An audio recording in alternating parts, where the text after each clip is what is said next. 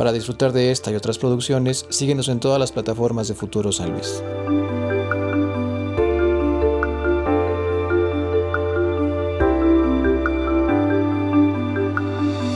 Hola, ¿qué tal amigos de Futuro San Luis? Gracias por acompañarnos en otro episodio de De Frente a Frente. Hoy tengo el gran gusto de platicar aquí en el estudio de Futuro San Luis con un gran amigo, con un docente, con un contador, con un rector joven que ha revolucionado también el mundo de la academia aquí en San Luis Potosí. Les estoy hablando del maestro Ricardo Pineda Silva. Él es rector de la Universidad Tangamanga, Campus Industria. ¿Cómo estás? Muy bien, Raquel. Ay, con esa presentación hasta me sulfuro, me da penilla. pues qué bueno. Pues yo bueno. contentísimo de que, esté, de que estemos aquí, que me invites. Yo fascinado. Ya sabes que siempre esta va a ser tu casa y platicar sobre todo esta parte tan importante de la academia y la aportación que haces tú como docente y que hace la Universidad Tangamanga para pues seguir promoviendo el desarrollo de nuestro estado. Pues fíjate que, estamos contentos ahorita con el regreso a la presencialidad de todos los, estudiantes. Eh, tú como maestra me puedes entender que el conocimiento se tiene que transmitir también, pero mediante un sentimiento. Si uno no puede transmitir ese sentimiento, el conocimiento no llega como nos gustaría. Y ah, qué trabajo nos costó con las computadoras y con la tecnología poder llegar a los alumnos con ese sentimiento y con esa pasión para que, para que se enganchen y que amen su carrera y que amen su profesión y que le echen para adelante. Y lo habíamos platicado antes tras bambarinas también lo complejo que ha sido adaptar las clases presenciales a las clases en línea y ahora adaptarnos otra vez a acostumbrarnos como docentes y acostumbrar a los chavos a esta nueva dinámica. ¿no? Fíjate, te cuento la experiencia. Todavía no estábamos en, en, semáforo verde al 100 el año pasado y tu servidor tenía una clase de comercio internacional. Entonces este, nos pasó de que pues estábamos vía remota y les dije, pues miren, no somos tantos. ¿Cómo ven si regresamos? Vamos viéndonos en el campus, muchachos. ¿Quién jala? No, pues que yo. Empezamos, era un grupo como de 20 alumnos y empezamos yendo como 7, entonces hacíamos la parte híbrida, ¿no? Yo estaba frente a mi laptop dando la clase remota, pero también estaba frente al grupo. No, hombre, a las dos semanas ya estábamos llenos otra vez el, el grupo porque los mismos chavos que primero decían, no, profe, es que mi papá no me deja, es que cuando vieron la clase presencial dijeron, no, profe, mejor queremos la clase presencial y de aquí para el Real nos la aventamos aquí. Y terminamos la clase presencial y fue un, un, pues como un termómetro para ver cómo nos íbamos a acomodar ahora porque ya se sabía que a partir del 2022 íbamos a regresar de manera presencial. Entonces nos ayudó muchísimo para medir los espacios, la sana distancia, los recorridos entre los muchachos, que todo estaba ya listo, pero todo era teoría. ya con los muchachos en práctica, mira, mira, sí, por aquí pueden pasar los flujos y estuvo muy padre y lo fuimos incrementando y fuimos empezando en aquel último cuatrimestre del año en un 25%, luego empezamos un 50%, luego un 75% y hoy día ya estamos al 100% en Campus Industrias con la presencialidad. Algo muy importante que nos dejó la pandemia es darnos cuenta de todas las deficiencias que tenemos a nivel académico. ¿Cuál fue el aprendizaje para la universidad? ¿El aprendizaje de la pandemia? Ajá. Pues el aprendizaje fue que nos obligaron a utilizar estos recursos tecnológicos de manera obligada.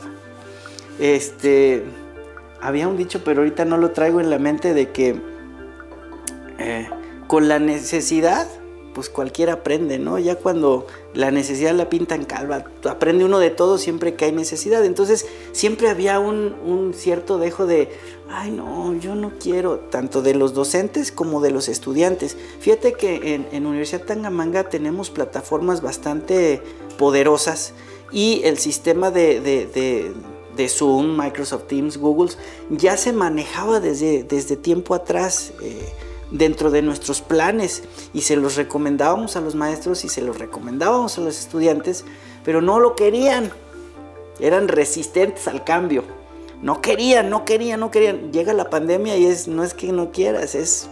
Debe ser. Dicen los abogados, a fortiori, ¿verdad? Y entonces lo tuvimos que hacer pero ya los teníamos. Entonces no fue algo desconocido como en otras instituciones de que, a ver, ¿y esto cómo se pica y cómo me meto? Ya nuestros docentes estaban familiarizados, renuentes, pero familiarizados y nuestros estudiantes también. ¿Qué pasa post pandemia? Pues nos quedamos con una herramienta bien padre que nos acerca al mundo y nos hace al mundo chiquito.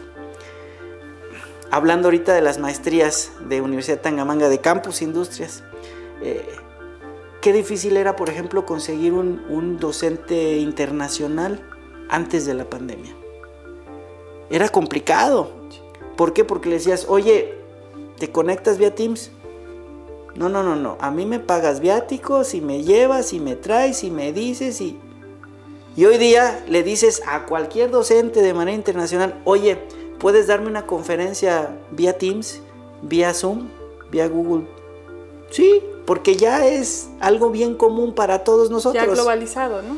Ya está globalizado, entonces ya esa resistencia que teníamos por parte de los mismos docentes es, no, pues va, me la viento vía remota.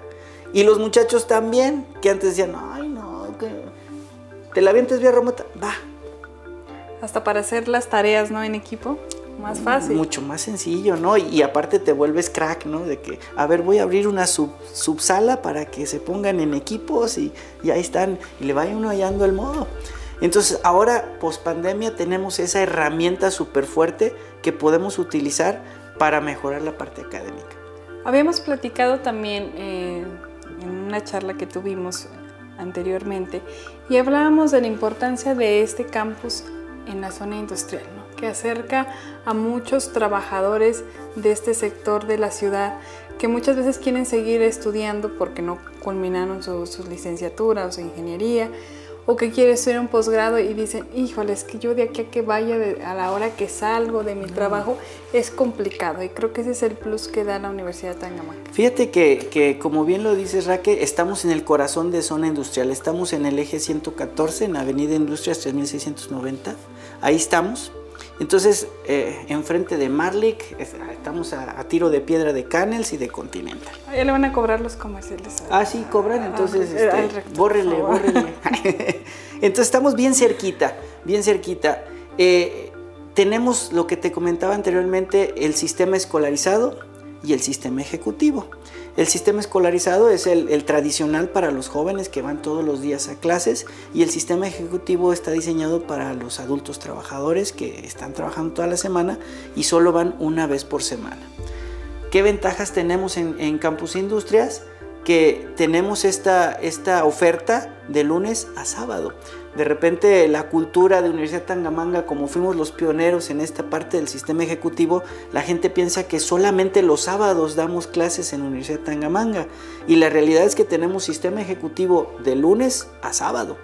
Normalmente de lunes a viernes es vespertino, ¿sí? Y el sábado pues estamos desde las 7 de la mañana hasta las 10 de la noche con tres turnos. Pero lo bonito de esto es que buscamos la flexibilidad para, para, para, los, para el adulto trabajador. Yo he tenido la fortuna de, tener muchos queridos estudiantes, les mando un saludo si nos están viendo, tanto del sistema escolar como el sistema ejecutivo, que terminando su jornada nocturna, ahí estaban conmigo a clase de 7, el sábado. A lo mejor el viernes tenían este, toda la jornada nocturna y a las 7 de la mañana estaban trabajando ahí conmigo. Y bueno, es, es, un, es una cultura de trabajo, de reconocimiento para todas esas personas que no es fácil, si no todos lo harían, ¿no? Y que sobre todo es incluyente, digo, antes, por ejemplo, nuestra mentalidad es eh, primaria, secundaria, prepa, la universidad y luego ya trabajo, ¿no? Tienes 28 y ya estás viejo para estudiar la universidad. Ya no puedes estudiar la universidad.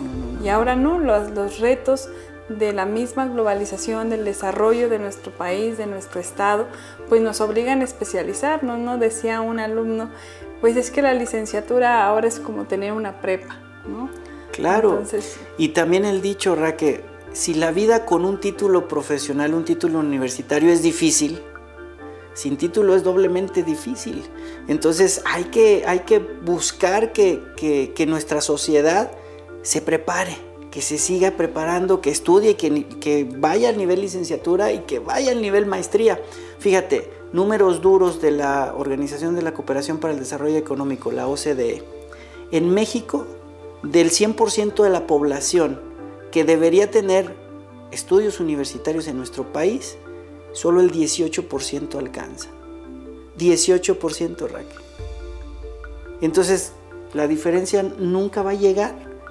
Entonces, ahí les va el golpe para los muchachos que están estudiando en la universidad, son privilegiados. Y para los del sistema ejecutivo, también.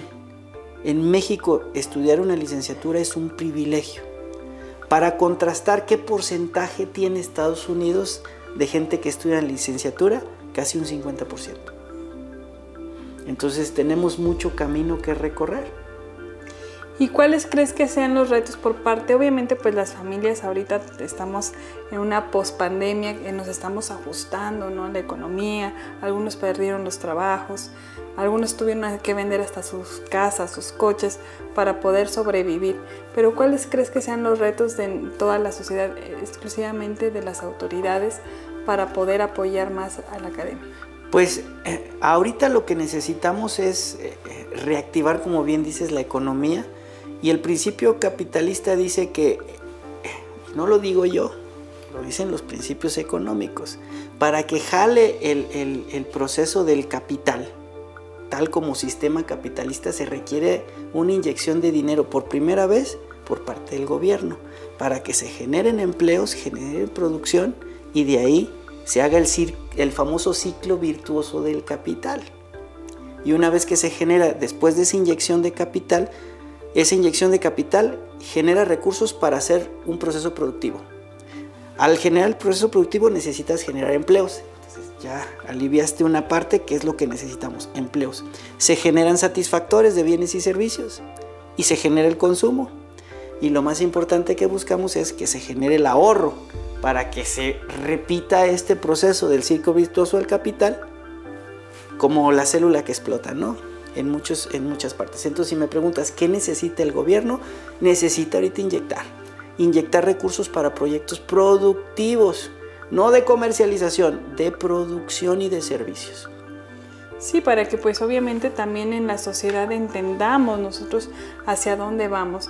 Eh, tenemos en San Luis Potosí un fenómeno muy interesante que es la migración. ¿no? Somos de los estados que más personas van a Estados Unidos en uno de los principales países a los que migramos. ¿Qué hacer para no dejar ir este talento a estas personas que pueden ser talentos para nuestro país? Pues mira, tú sabes que las remesas nos ayudan mucho. Y hablando de la parte académica, volviendo a la parte que, a mí me, me concierne, es Creo que esas remesas las estamos mal utilizando en consumo. Deberíamos usar esas remesas para generar proyectos productivos, pero no estamos alineados, no estamos enfocados, no hay ninguna asociación que nos ayude a juntar esas remesas y empezar a generar eh, proyectos productivos. ¿Para qué? Para que, perdón, pero que cualquiera de las empresas, dime una empresa de las que yo tengo ahí cerca que no tenga capital de Estados Unidos? Ninguna. Entonces, ¿qué necesitamos? Que se generen esos recursos productivos y que generemos nuestros propios productos y servicios mexicanos con capital de las remesas. Y entonces, con eso, generar nuestros propios productos y servicios que se importen y se exporten para todos lados. Y entonces sí, se va a acabar esa migración. ¿Por qué? Porque ya no va a ser necesario ir a buscar el empleo a otros lados. Aquí está. ¿Qué hizo Japón después de la Segunda Guerra Mundial, Raquel? No quedó piedra sobre piedra. Les tiraron la bomba atómica. Estaban pero... Perdidos. Perdidos. ¿Qué fue lo que hizo Japón? Empezó a enviar a sus jóvenes a estudiar a las mejores universidades y a las mejores empresas del mundo. Y luego les dijo, regrésate y dime qué aprendiste y mejóralo. Academia.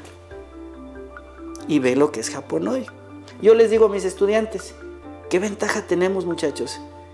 No tienen el gobierno que mandarnos a las mejores empresas del mundo. Ya están aquí. Las mejores empresas del mundo ya están aquí. Aquí, estoy hablando de México, en San Luis Potosí. Y la importancia siempre de hacer esta educación dual, ¿no? En donde yo voy a un salón de clase y me dan la teoría, pero puedo irlo a practicar.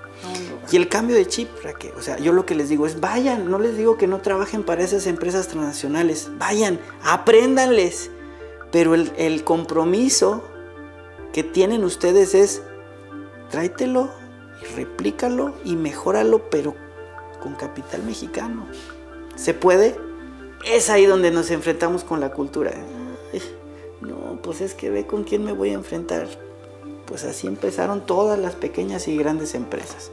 Sí, lo que decías muy acertadamente, cambiar ese chip, ¿no? De pronto te decía yo, nos educan para seguir pasos A, B, más C, y luego de pronto estas cuestiones revolucionarias nos generan muchos cuestionamientos y muchas dudas, ¿no? decir, ¿qué voy a hacer yo? Fíjate, eh, no me acuerdo dónde veía ahí un, o escuché a alguien, la verdad, de repente se me cruzan los cables, pero hacían la práctica, sobre todo la parte de emprendedurismo, que a mí me gusta mucho, la parte de proyectos de inversión, emprendedurismo. Decían, a ver, dime la imagen de un emprendedor. Y se los decían a jóvenes estadounidenses y decían, pues es un jovencillo de mezclilla que no tiene un peso. Eso era lo que se imaginaban de un emprendedor o empresario. Y le preguntabas a jóvenes mexicanos y decían, pues es un señor que tiene un buen carro, que anda trajeado. Fíjate los contrastes. diferentes, claro. Entonces, pues hay que cambiar el chip. Evidentemente alguien que ya tiene un buen carro, que está bien colocado económicamente, es difícil que, que se atreva a emprender porque ya halló la forma de cómo sobrevivir en este mundo. En cambio, un joven, pues sí es el que dice, ¿y si le hago por aquí? ¿Y si le hago por allá? Fíjate cómo el chip del, joven mexicano es, está mal, mal enfocado la parte de ser emprendedor.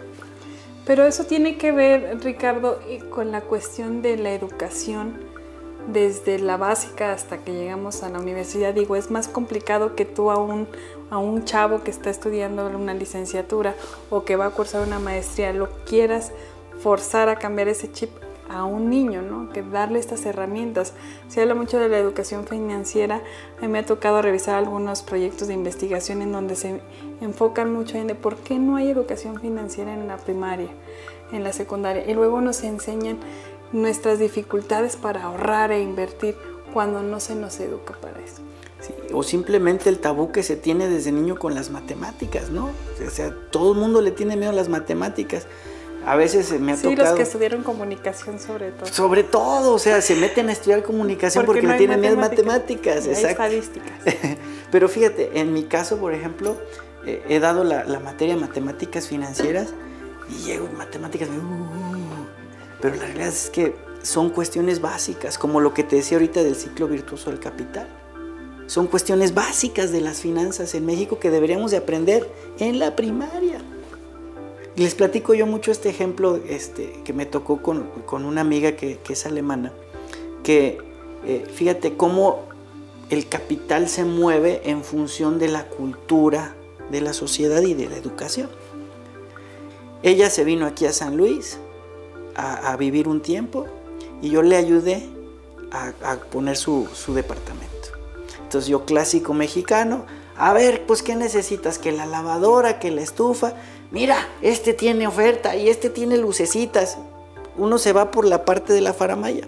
Ella agarró, metió su computadora y buscó de las marcas que había cuáles tenían capital alemán. Y sin importar el precio fue lo que compró. ¿Te imaginas si eso hace cada alemán en todo el mundo, aunque esté comprando un bocho aquí en México, ¿a dónde se está yendo ese dinero que generó aquí? Y eso es educación financiera. Cosa que aquí en México no lo hacemos. Este me salió más baratito, no me importa quién lo hizo, pero ya me ahorré 5 pesos. Pero no vemos más allá, porque no tenemos esa cultura financiera. Sí, mucho de lo que se ha tratado de impulsar con el consumo local, ¿no? De compra lo local, aunque te cueste un poquito más. Es correcto, es correcto, porque a final de cuentas, si el de al lado está bien. Claro, ¿no? Porque vas moviendo la economía, vas impulsando también, como dices tú, al vecino, ¿no? Que el vecino a lo mejor emprende hoy, pero cuando yo emprenda, me va a beneficiar a mí. Es correcto. Y volvemos al punto de la cultura, pero la cultura también va relacionado directamente con la educación. ¿Cuáles son los retos para la Universidad Tangamanga y sobre todo, bueno, también para todos los profesionistas ahora en esta pospandemia? Bueno, el gran reto primero es volver a agarrar el carril, porque quieras que no, se perdió, se perdió esa parte de, ir diario y, del contacto diario. Eh, el gran reto es volver a agarrar el carril y seguir avanzando, Raquel, seguir avanzando, no, no quedarnos ahí. Es decir, de lo aprendido de la pandemia hay que insertarlos directamente en todas nuestras estrategias para seguir creciendo académicamente. Te platico, por ejemplo, ahorita. Eh, en esta semana arrancamos con la semana de las licenciaturas eh, que le corresponde en este cuatrimestre del año a la semana de ingenierías. Entonces, a partir del día 29 al primero 2 de abril, vamos a tener conferencistas, ¿sí? vamos a tener dinámicas, vamos a tener torneos y enfocado directamente ahorita a las ingenierías, ingeniería industrial, ingeniería mecatrónica, automotriz y de sistemas. Entonces, hay un, luego te paso ya el contacto, se los paso para, para, que, para que asistan, pero hablando de las nuevas formas, Raque, hoy día ya tenemos conferencistas de talla internacional de manera remota y conferencistas presenciales. Antes, en las semanas de las licenciaturas, antes de la pandemia, todas eran presenciales. Entonces ve cómo ya hay esa amalgama de que tenemos eventos presenciales, tenemos eventos remotos y ahora sí, lo que usted guste y mande, para, acercarse a los, estudiantes y que aprovechen esta semana de ingeniería. Las semanas de las, licenciaturas tenemos en los tres cuatrimestres del año enfocadas en las carreras que tenemos en Campus Industrias. En el primer cuatrimestre del año son las ingenierías, en el segundo cuatrimestre es diseño gráfico, es arquitectura y en el último cuatrimestre del año son las de contador y administrador y comercio internacional. Entonces pronto vamos a tener comunicación ahí en Campus e Industrias. Entonces estamos ya trabajando para, para, para, esa licenciatura. Sí, algo muy importante también, y no es por hacer gol a la Universidad de Tangamanga, es que hace esta cobertura que las instituciones públicas no pueden lograr. Bueno, a final de cuentas, eh, estaba viendo, hablando de los datos de la OCDE, estaba viendo también un número estadístico que de cada 100 estudiantes que quieren estudiar en la universidad pública solamente entran 8. Entonces la diferencia pues alguien la tiene que atender. Y lo que buscamos es atender para un sector de la sociedad que de, que si no existiéramos no, no, tendrían la oportunidad de estudiar. Entonces lo que tratamos de buscar es un, un costo que sea razonable y con calidad, con alta calidad. Eso es lo que buscamos en la Universidad de Tangamango y lo que buscamos todos los días para acercar la educación a, toda a, toda a todas las personas, porque la educación es la llave para transformar vidas. Esa, esa palabra es muy importante, ¿no? Transformar las vidas. Y hablábamos mucho de todo este cambio que nos ha generado la pandemia y ahorita que estamos viviendo esta nueva normalidad nos damos cuenta también que hay muchos jóvenes que se quedaron sin, su sustento de vida, sin sus padres porque murieron o incluso pues a lo mejor ellos enfrentaron la misma situación y tuvieron que salir a, a, buscar un trabajo, ¿no? Para poder llevar apoyo a sus familias y su padre se quedó sin trabajo. ¿Cómo se apoya a estos jóvenes? ¿Qué hay que hacer? Fíjate que tristemente al ser una universidad privada, es lo más complicado que tenemos. Lo, que podíamos hacer es tratar de aguantar máximo el pago en lo que se podía buscar otro empleo o alguna otra fuente de ingreso. Pero sí, tengo que ser muy sincero, perdimos muchos estudiantes derivado a esto y nos hemos acercado con los gobiernos para tratar de, de que bequen a la parte de, nuestros estudiantes. Curiosamente, hemos tenido acercamientos muy interesantes con los gobiernos actuales, tanto municipal como estatal, y esperemos lograr concretar algo, porque en administraciones anteriores eh, el problema era que hacen los esquemas para apoyar a los estudiantes de la universidad pública, pero la realidad es que el gobierno tiene que regir parejo. Entonces, ¿dónde está el apoyo a, los estudiantes de la universidad privada. No existen y creen que por ser universidad privada tienen el acceso al recurso, cosa que es totalmente falso. Entonces, al contrario, deberían de buscar un apoyo mucho más dirigido a ese sector de la población que lo necesita y que tristemente, como te decía, nosotros como universidad privada no tenemos recursos ni estamos subsidiados por nadie, es autogestionable la universidad. Entonces, imagínate, con pandemia encima, con recortes de personal, con recortes de estudiantes, con disminución de matrícula, pues fue, ha sido una cuestión complicada financieramente hablando y también eh, sentimentalmente hablando porque perdimos a muchos estudiantes y gente que son talentos y que esperemos que, que se recuperen económicamente porque pues vamos a tener la puerta abierta para ellos. Pero sí necesitamos ese empujón por parte del gobierno de que los voltee a ver. No los estudiantes de universidades son solamente los de, los de la pública. Al contrario, te estoy dando esa proporción de 108. Y estamos buscando ese acercamiento. Creo que los dos gobiernos están abiertos, eso es lo bueno. Y pues tú sabes que esto es paso a pasito. Pero que les quede claro a todos los estudiantes que estamos siempre gestionando, buscando formas del cómo sí apoyar a nuestra comunidad universitaria. Y en términos ya más generales, ¿cuáles son los espacios o las áreas de oportunidad que tienen los gobiernos actuales, no solamente estatal y municipal, sino también en federal, para poder impulsar el desarrollo de nuestro país? Bueno, al final creo que están haciendo las cosas bien, ¿eh? Este, no puedo decir que no. Tenemos que cambiar los paradigmas y tenemos que apoyarnos con gente que sepa que sepa hacer las cosas, ayudarnos de especialistas, acercarnos a especialistas, porque pues los todólogos no sirven para nada. Necesitamos gente que sepa hacer las cosas bien. En mi muy particular punto de vista, porque no soy todólogo, creo que sí necesitamos incentivar la parte de eh, la parte económica. Debe de haber una inyección en las diferentes áreas de la ciudad, tanto en la parte cultural, que ya lo están haciendo, en la parte de educación no lo he visto claro, pero espero que pronto también haya alguna iniciativa para apoyar la parte educativa y la parte también de inversión y proyectos de inversión. Que no se quede eh, eh, eh, como se ha quedado en los, otros, en los otros gobiernos, en la me gustaría o vamos a hacer un plan, pero planean, planean, planean, pero nunca aterrizan. te pongo un ejemplo en la parte de, de emprendedurismo que te digo que es lo que me gusta, es se recibían un montón de proyectos de inversión, pero el recurso nunca llegaba. Y ahí se tenía un fondo importante para bajar el recurso. Te faltaba A, B, C, D, y te lo digo de primera mano, ¿no? Yo busqué bajar algún recurso y híjole. Los mismos asesores te decían, no, pues no sé qué te falta. La hoja estaba más blanca. Así es, así es. Entonces, facilitarlo. Y fíjate, alguien que, que, sabe de estados financieros, de presupuestos, de proyectos de inversión, me quedaba yo con que, ¿y aquí qué le pongo para seguir con el proceso? Los mismos asesores no te sabían decir. Entonces tenemos que facilitar el proceso para que el ciudadano de a pie pueda bajar ese recurso sin problemas.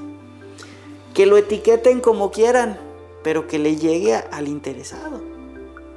Sí, decías tú, pues, ¿cómo vamos a generar y mover la economía si no hay trabajos? ¿O cómo lo hacemos, no? Sí, fíjate que, estamos buscando acercamientos. Universidad Tangamanga siempre está dispuesto a acercarse a todas las, las administraciones, tanto locales como estatales, y hemos hecho buenas mancuernas para bien de la sociedad potosina, porque a final de cuentas, nosotros lo que buscamos es el bien el bien común de la sociedad potosina. El color no nos importa ni el partido. Lo que queremos es que nuestro estado y nuestro municipio crezca. Y para ello nosotros ponemos a la disposición a toda nuestra comunidad universitaria para apoyar.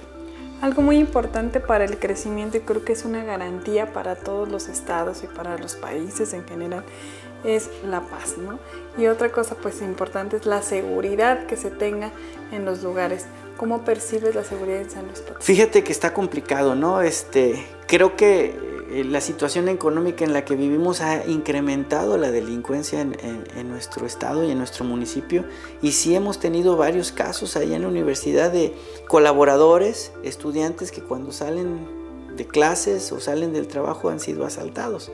Entonces sí es necesario que reforcemos esa parte, hay que triplicar el esfuerzo y esto se va a corregir cuando la economía también empiece a reactivarse. Bendito sea Dios, ya está sucediendo, Raquel.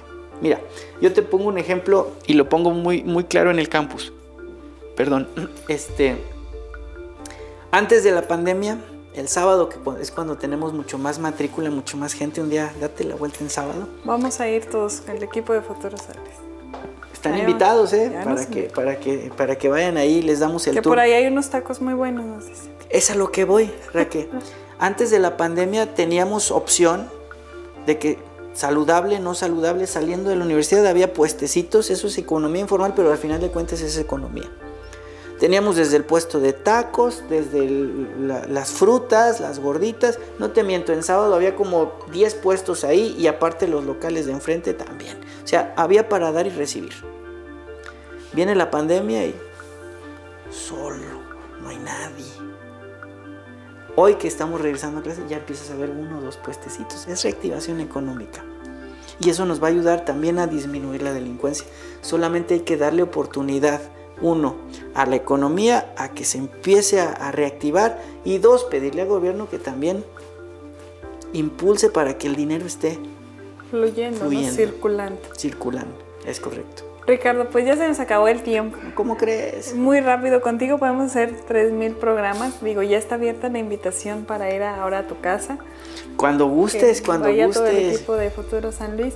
Te agradezco mucho y no me quiero despedir sin que tú des un mensaje para toda la comunidad que te esté viendo. Bueno, voy a aprovechar el comercial, Raquel. Fíjate que te comentaba ahorita antes de empezar el programa que en plena pandemia arrancamos maestrías en Campus Industrias, tenemos división de posgrado y que tú ya nos has acompañado ahí como, como docente.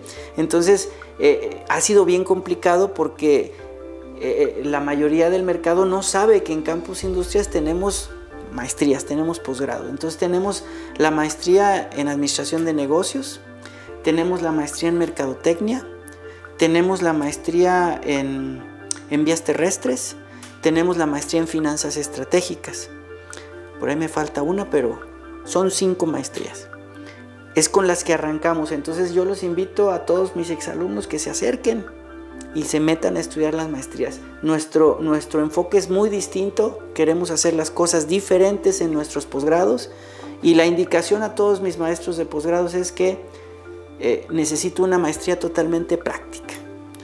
En el contexto siguiente, Raquel, todos los, los profesionistas que hacen posgrados estamos trabajando y lo que queremos es, son herramientas para facilitar nuestro trabajo, para aumentar nuestro conocimiento. Entonces ahí la chamba del docente y mi indicación es, llévaselos a los estudiantes y ponlo en práctica. ¿Cómo? Directamente en su trabajo. Entonces queremos cambiar el enfoque de las maestrías a que sean mucho más tirando a la especialización totalmente pragmática. Y esa es la indicación que tengo para estos nuevos posgrados. Pues ahí está para todos los egresados y no egresados correcto, de la Universidad de Tangamanga. Ricardo, un gusto, como siempre. Estoy a tus órdenes, Raque, cuando gustes, yo dispuesto aquí a, a, platicar contigo, que es bien sabroso. Bueno, esta es tu casa y también la casa de todos ustedes que nos ven a través de nuestras plataformas. Acuérdense que estamos como Futuro San Luis, nuestra página web, futurosanluis.com. Mi nombre es Raquel Pérez Mendoza, estuvo con nosotros el maestro Ricardo Pineda Silva y esto fue De Frente a Frente. Muchas gracias. Gracias.